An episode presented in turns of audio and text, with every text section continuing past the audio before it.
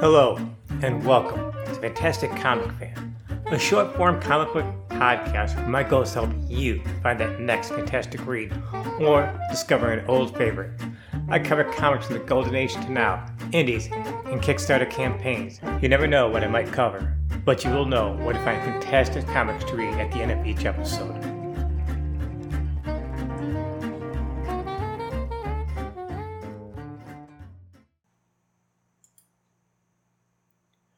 It's Tuesday, August 30th, 2022, and this is episode 62 of the podcast. It is also, sort of, the beginning of the countdown to the first anniversary of the podcast and the 75th episode. I started the podcast at the end of last September, and it's changed and evolved a lot over the year. Right now, I'm curious to see how close I come to tying in the 75th episode with that actual anniversary. As all comic fans know, Publishers try to make a big deal of 25 increments 25, 50, 75, 100, 125. Oh, who am I kidding?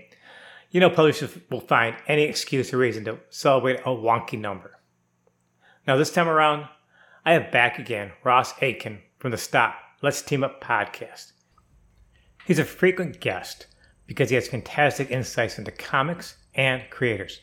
For this episode, he joins me in a discussion of Jim Shooter. Older fans, like Ross and I, remember Shooter and his many contributions to the comic industry. Newer fans, Shooter is a must know icon.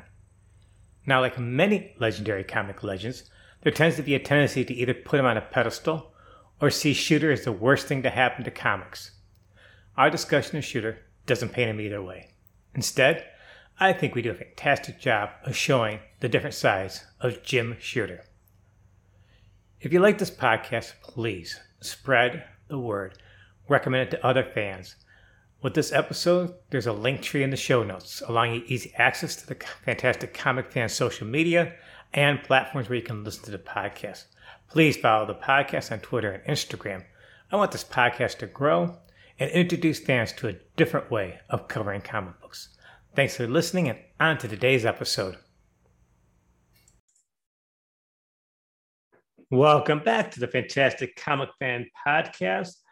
I am pleased to welcome back to the podcast Ross Aitken. He does Stop Let's Team Up podcast, and you can find that on the major platforms. Ross has come back today. Thank you, Ross. Appreciate it. You're to, welcome. It was fun to be here. To talk about Jim Shooter. Now, we could actually do multi, multi episodes about Jim Shooter, but we decided just kind of like wing it and if you're a new comic book fan, you really, really need to know Jim Shooter. Wouldn't you agree, Ross? Oh yeah, yeah. If you want to understand Marvel, modern Marvel comics, uh, he was the first. They they had the revolving door of editors and chiefs, and they were all good editors. I mean, it's great. The comic greats that went before him, but he kind of stabilized Marvel and put it back, put solidified it as a top tier publisher uh, when there were some troubles. That's like the second half of his, that's the second part of his career. Because he actually started at an incredible age of 13 mm-hmm. writing for DC. His so, first Legion of Superhero, folks, my book, my book, and it's Adventure, Adventure Comics 346. He actually wrote and drew that comic book at the time. And that is the introduction of Ferro Princess Project, Ferro Lad, Princess Projectra, Karate Kid, and Nemesis Kid and the four majorly important characters. Yes, and the Khunds get introduced also at that time. That was the first appearance. oh yeah, yeah, the villains that are straight, and you cannot believe it's written by a kid. No, I mean because it, it's in the second wave of the adventure run. Like the first adventure comic stuff is the Siegel Forte stuff, and then it's the Shooter Swan because he wrote it for what a year. Yes, like twelve issues. He wrote it for a while, and it's funny. And they're all classics. it's funny because he was uncredited uh, for a few issues, and then this woman named Irene Vartanoff said, "Well, who wrote this 346?" You know, yeah, because it was ne- they never gave credits, and you know, and when they published her letter, they said, "Well, yeah, it was James Shooter and this and that." Irene is still alive today. She's actually a romance novelist, and she goes, "She goes, if you came to my website and saw my name in a comic book or the database goes, yes, I'm that same Irene. because I wrote hundreds of fan letters to DC over a two years period. I later worked on the staff for both Marvel and DC. She went from editorial to production because I even worked with Stan Lee. She thought he was nice.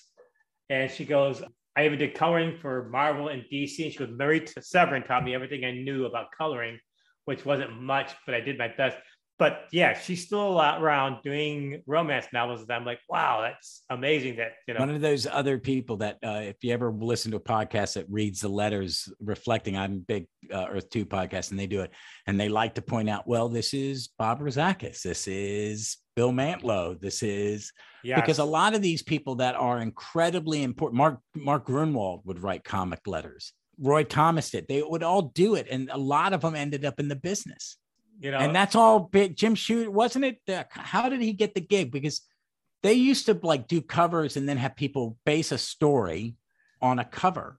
I believe he just sent that story in, written and drawn, and sent it in there at the time, and they bought it. Now, now who was the editor at the time of that? Weisinger. Weis- Mort Weisinger. Yeah. Mort Weisinger, from what I gathered, really didn't treat young Jim Shooter very well. He didn't know was a kid, did he? I mean, if not, I remember the the uh, that, that may be apocryphal, but but not at first. But when he did, he still didn't treat the kid, you know, as well. That might probably, have formed him. Might have formed kind of Jim's professional that, attitude. that, that, might explain a lot about Jim. Oh, yeah, because because he was Mort was not a very. I mean, DC had some great editors, but none of them would win congeniality contest because they were hard ass old editors. Yeah, they yeah. expected you to work. I mean, it, it wasn't. It's not like nowadays where it you're recruiting artists to do specific series for a short period of time, create a specific product in a short window. Where 60s, what he was doing as a 13 year old man, they were grinding this stuff out. That comic had to be done in four weeks They didn't and be done two months before it was published.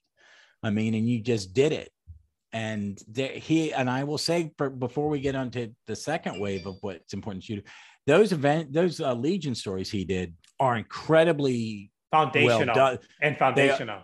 They, they are. It is why you get Paul Levitz's run, why you get all these other things.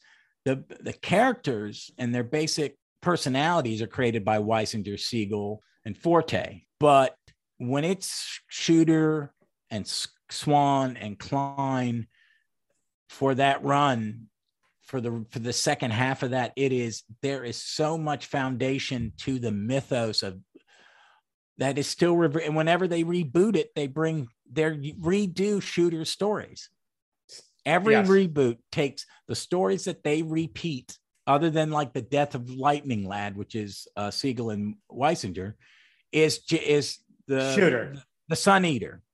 Yeah shooter uh, Princess Projectra and Karate Kid and that and that whole thing and her being I mean what Levitz does is he's just taking things that Shooter created and when he does pro- Projectra when he makes her Sensor Girl it all ties back to what was created by that 13 year old there's, kid there's no ch- they've not changed it. They're just adding to that foundation layer after layer and I mean, that's what makes those are the stories leading into the Cary Bates and then Shooter again. Shooter came back. Yes. And wrote some uh, uh, with Cockrum. And then Levitz took over from him. And then you get, then you had Conway and Thomas, which we will not discuss. Right. And then now Jim Shooter is a very controversial figure because yeah. he, again, people either put him on a pedestal and say how great he is, or they demonize him for some of the things that happened under his watch.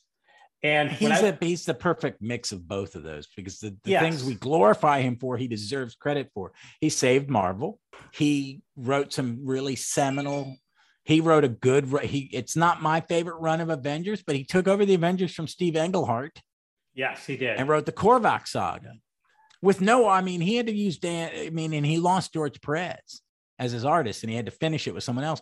And I think that's still his best story. He even drew the Marvel two in one. Did he that he? goes in? Yeah, no, the Marvel uh, super super villain team up. There's an issue that he drew of that that goes in right in the middle of his arc. When we were putting the notes together, I actually decided to go to Jim Shooter's website, uh, which hasn't been updated in a long time. He's But- doing something again though, too, isn't he? The last I heard, he was editor in chief of something called Illustrated Media, which is a custom comic company. I don't know what he's doing right now, offhand, but you know, he was editor in chief at Marvel for the longest time. But he founded Valiant Comic, started another comic book company called Defiant, which is also defunct now, and Broadway Comics. But he went on and started three other comic book companies after he left. Valiant's still around. And Valiant's Valiant's still back. around. And he did stuff. He did. He created the event, kind of Marvel Secret Wars. Yeah, that's a really good comic. He is the person responsible for Claremont and Byrne having to change the end of the Dark Phoenix saga because he read it and went, "This is unacceptable." And that's I've gotten an argument with someone about that before. He shouldn't We'll- have changed what the writers We'll talk wrote. about goes, that. We'll talk about that in a few minutes because I got some interesting notes. But he said, he goes, I accept the position of editor in chief at Marvel under the condition that I could be allowed to improve things for Marvel's creators. I introduced model royalties and a spectrum of other incentives, rights, and benefits and attracted a who's who of talent. Yeah, I can give him that. I mean, I, he can't give that soul to him because at the same time, jointly, DC was also improving incentives for creators. Well, yeah, and that, and that, that's all started with Neal Adams. I mean, it was finally there was someone Yes. in charge who agreed with Neil. Yes. and had been a creator who wasn't a staff person. You know what I mean? He had been that indie who got taken advantage of. As a kid, he probably was not paid what he should have been paid. Those comics sold very well, and he didn't see any of that. And it led to some really good changes in comics that because DC was doing the emulating there I, th- I swear to that I think that there are some comics from that era when he's running Marvel and DC's they've started the incentives and that keeps us from seeing reprints of certain things because some of that there are big holes in the reprints of that There is trades and stuff they're huge holes Roy's I think one reason like certain some of Roy's stuff isn't done because he was getting paid such a high rate Yes, Roy Thomas. Even when he went, you know, at Marvel, he was getting paid high. Even when he went to DC, but none of his DC stuff is reprinted not too much. No, none No. I can't think anything they're actually um, DC is adding Captain Carrot to their uh, unlimited service right now. Oh, that's good. They did do an essential. They did a black and white showcase of Yes. that, and I had it. It was gorgeous. And they had one volume of All Star comic, but that and Arak, his big things are not reprinted. No, And I think sometimes it's because of royalties You uh, know- to the incentive programs because they're still owed that money even Yes.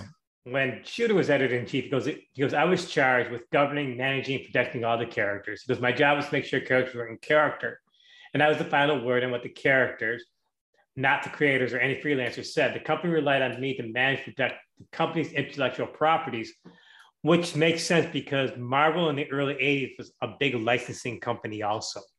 And, Yeah. and, and Shooter was kind of stuck between writing cool comic books and having to toe that corporate line. The writers, and he had some great writers. I mean, Claremont and Byrne do Yes. great work, and there's some great stuff going on, but there has to be the grown up in the room. This is a business, and the trademark is king. It's why it's why team why comic companies would do team up books. You know, it go- was basically I have to show this character every two years, or I don't hold my copyright. we were talking about the Dark Phoenix saga, which to me, I saw always like I always heard what Byrne and Claremont had to say, Yeah, but not necessarily what Shooter had to say. And I really don't think Shooter cared all that much about a lot of this stuff at Marvel anymore. I mean, it's to me, he's like, I don't have any access to grind. This is just the way it was. I had to do it. Yeah, I made some mistakes. yeah, and he didn't care. I mean, it was his number one book. I mean, he Yeah. why he wouldn't have, he wouldn't have interfered unless it was. And his argument is hundred percent correct. he it's said, a bad. It was a bad. It was lazy story. I mean, it was a lazy story point that to assume that a character does something horrific and there's no ramifications yes, is bad writing. his exact words was the plot indicated that Phoenix would somehow be mind wiped and let go. Back to living in the mansion, hanging around with Storm and company, sitting at the table, having lunch, pretending everything was normal. He goes, that to me would be like the German army uh, away from Hitler and letting him go back to governing Germany. You know, okay, you know, putting the bad guy back into Yeah, and he's like, Did I have a moral issue with it? Yes. He got I had more of it. It wasn't a moral issue. He said I had a character issue. He goes, Would Storm sit comfortably at a dinner table with someone who had killed a billion people and, and act as if nothing had ever happened? But all the X-Men go, ah, it was no big deal. It's okay. You you basically wiped out a whole plan. And he said, No, you couldn't just ignore that. And what were the options? Because you, you put in your notes, you sent us a there's Yeah, the, he- where's the other option? They were going to mind wipe her and turn her into basically a vegetable and take away all her powers. But again, Shooter's like, so what? You know, these people still knew what she did. But Wasn't that, another one they were going to put her in a prison and then it would have that been was Chris the other one. Yeah. They would just have to keep ch- every 10 issue. you'd be trying to break her out again. he goes, uh, I told Chris that the ending proposed in the plot didn't work. It wasn't workable. In fact, it made the characters look like lame characters. It was a total cop out. Didn't like it. He said, I demanded a different ending. So yes, Chris and Rage asked me what that might be, and he suggested maybe putting her into a interstellar prison. Chris has said, well, every time, you know, every every every every plot point would be the X Men trying to rescue her from this prison, and that would be, you know, couldn't do it. So he says, I did not know they were going to kill Phoenix. And the next morning, kind of those two, Byrne and Claremont, were like, well, fine, we'll just kill her. And didn't think that she would say, yeah, go ahead and kill her. And basically said, no, Wrong- go ahead, kill. Wrong person. Yeah, That's that was the wrong person because he's oh, it's a good plan because it is. I mean, I hate to. Say, I mean, I don't hate to say it. That is the perfect ending for that story, guys. Yep. And serendipity was put in your way, an editor that was like, "You're not paying attention to what you're writing." he So said, I, him as someone who knows how to write a story, went, "That's a bad ending." And I, as the editor in chief of this company that we need to license these characters, I can't license a mass murderer. He said, I insisted on the solution of her being killed off. It was done brilliantly if reluctantly by Chris and John. And that was the issue that propelled the X Men for the next, he said, two decades. He goes, That's the story. Because you can check with Jim Salicrup, who was another editor at the time. And he said, I think he's a great editor. And he said, I think Chris would even corroborate what I just said too. And he goes, Chris doesn't get nearly enough credit for what it accomplished with that storyline. He goes, I'm proud. This is Shooter's exactly. So I'm proud to be the doofus who helped enable that storyline to happen. It is. It is. It, it is. It cements. I was working in a comic shop and remember opening those boxes, box after box, like four boxes. It was like pre. It was an event. We X Men to get an X Men '94 a giant size one. They would come into the comic shop and they're like the holy grail, and they're only twenty some. They're only thirty issues ahead of that. Yeah. You know what I mean? Because it was bi-monthly for two and a half years. Pretty with- close. And then when, because it was bi-monthly because that's as fast as Dave could draw. Cut. Yes, he couldn't draw monthly. He couldn't he couldn't draw monthly, and they also were like, "Is it going to sell?" Because it was a tur- it was a dog. X Men was a dog, and it was Claremont. And then when they put him with Byrne, they both are they both grew up on shooter. You know what I mean? They're that perfect generation, yes. even though they're not that much old younger than him, if they were at all. But you know what I mean? It was that perfect storm, and it is. It is the thing that makes X Men goes from being this terrible book to being the most important book at that time And it was being double, the cornerstone of Marvel. and it was double sized and a weird double size, like 137 was double sized, and Marvel didn't do very many double no, sized back no, no, then. no. It was a big deal because the comic shops were like the owner of the our comic shop was like, I have to buy this many of it, and I don't know if I can afford it, and will it sell? To She really stayed dead until Busiek found a workaround. Yes, and back then Marvel didn't really kill that many characters. No one did. It's even pre-crisis, you know.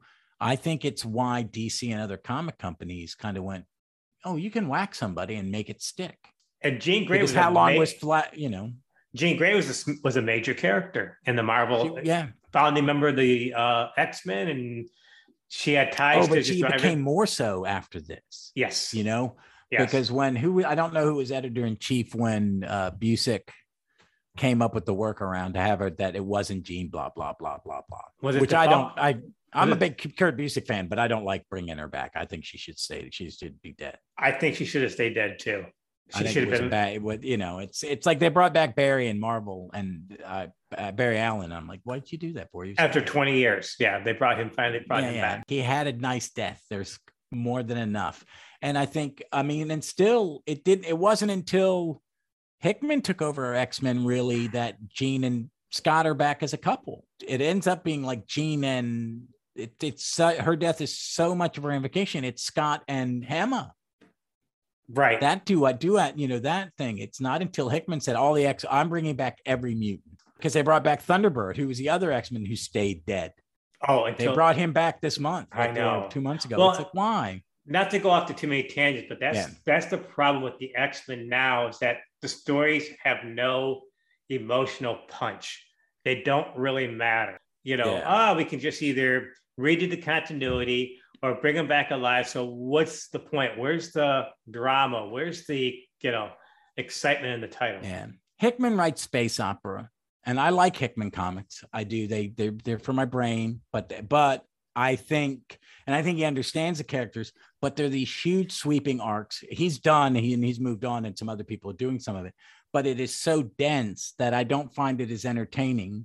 I I will give him this. He writes a better single issue than Bendis, but he doesn't write one like on Shooter. Is that each issue had to be? This was still the era where each issue had to tell you something. Yes. And he had, and as much as I think, I'm not, don't think his later writing is all that superb, but I think Secret War is a really good event comic.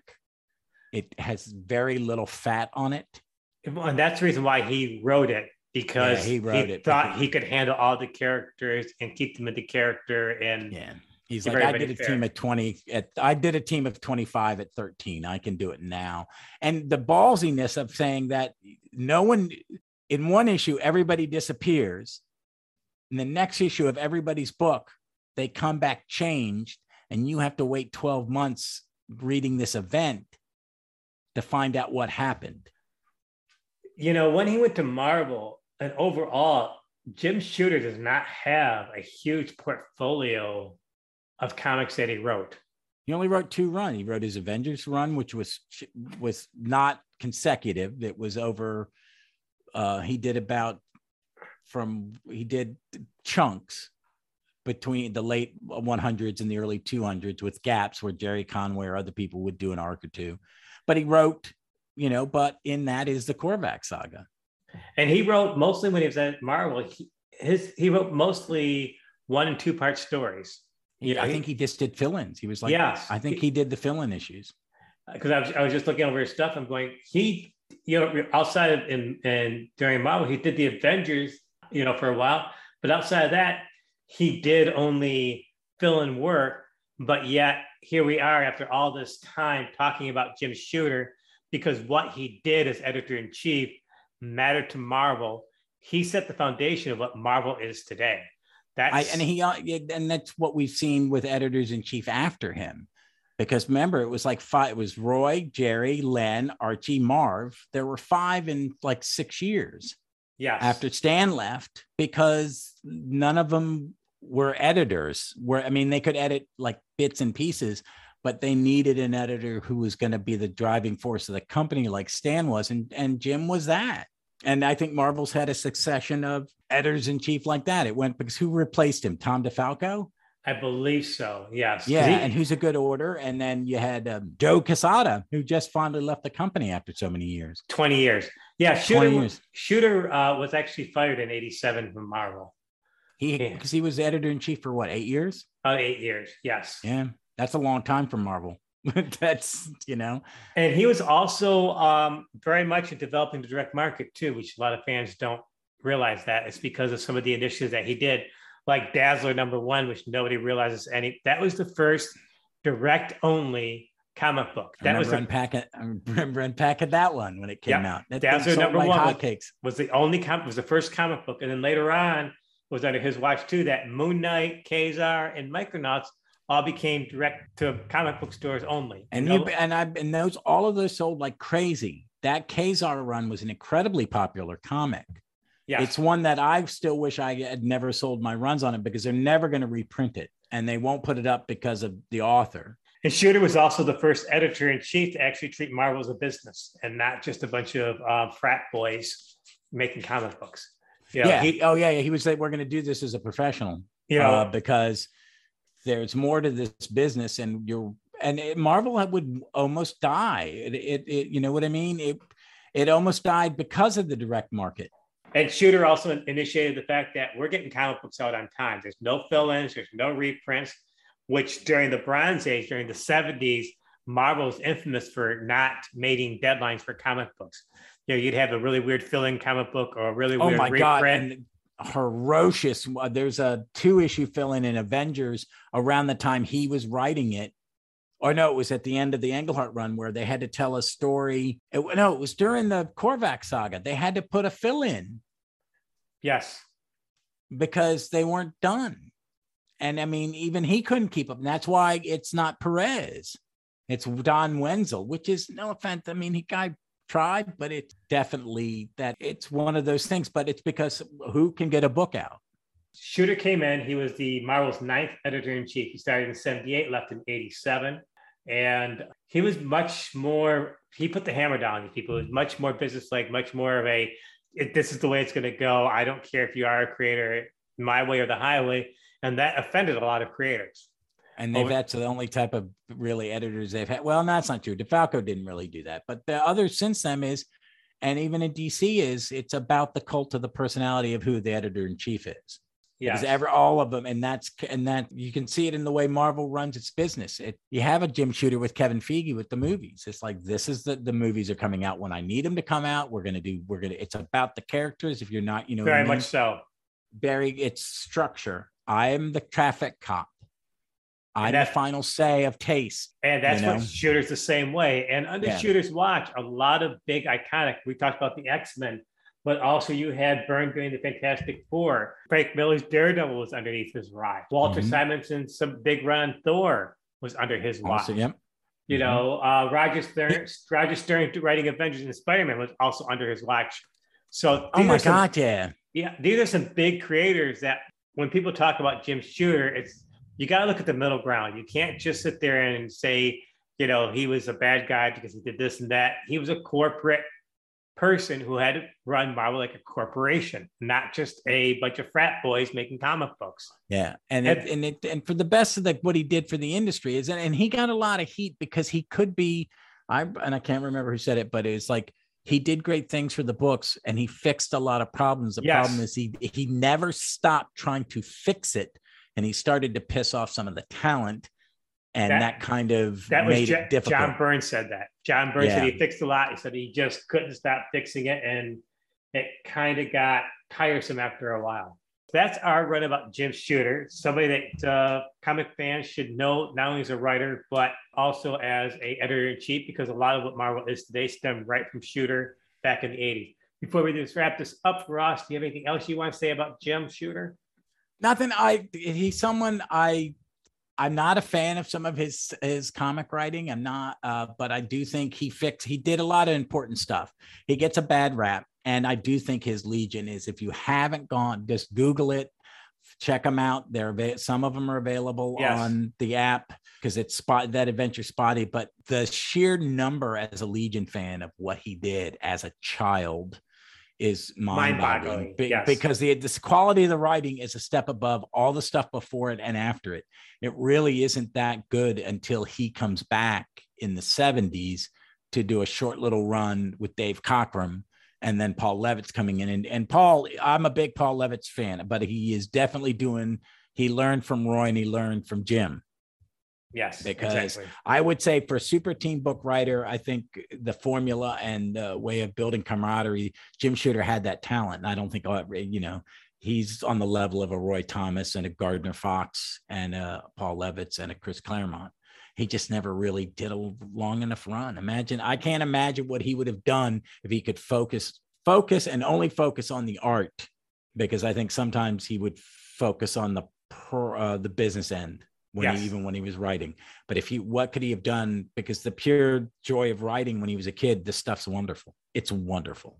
Well, Ross, thank you again for joining me on the podcast. You can see, listen to Ross's uh, to podcast on all the major players. Uh, stop, let's team up. Ross, thanks again for coming. We'll have you on again. I also don't know when you're going to be back, what we'll be talking about, but I'm sure it'll be something fun that we both enjoy. So, again, Ross, thanks for joining me. Thanks for having me.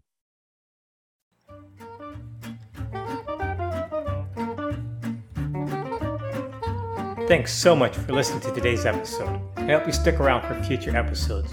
If you like this podcast, please spread the word. Recommend it to comic fans. With this episode, I've added a link tree to the show notes, allowing you easy access to the Comic Fan podcast, platforms, and social media accounts. Please follow the podcast on Twitter and Instagram. I want the podcast to grow and introduce fans to a different way of covering comic books. Again, thanks so much for listening. See you next time.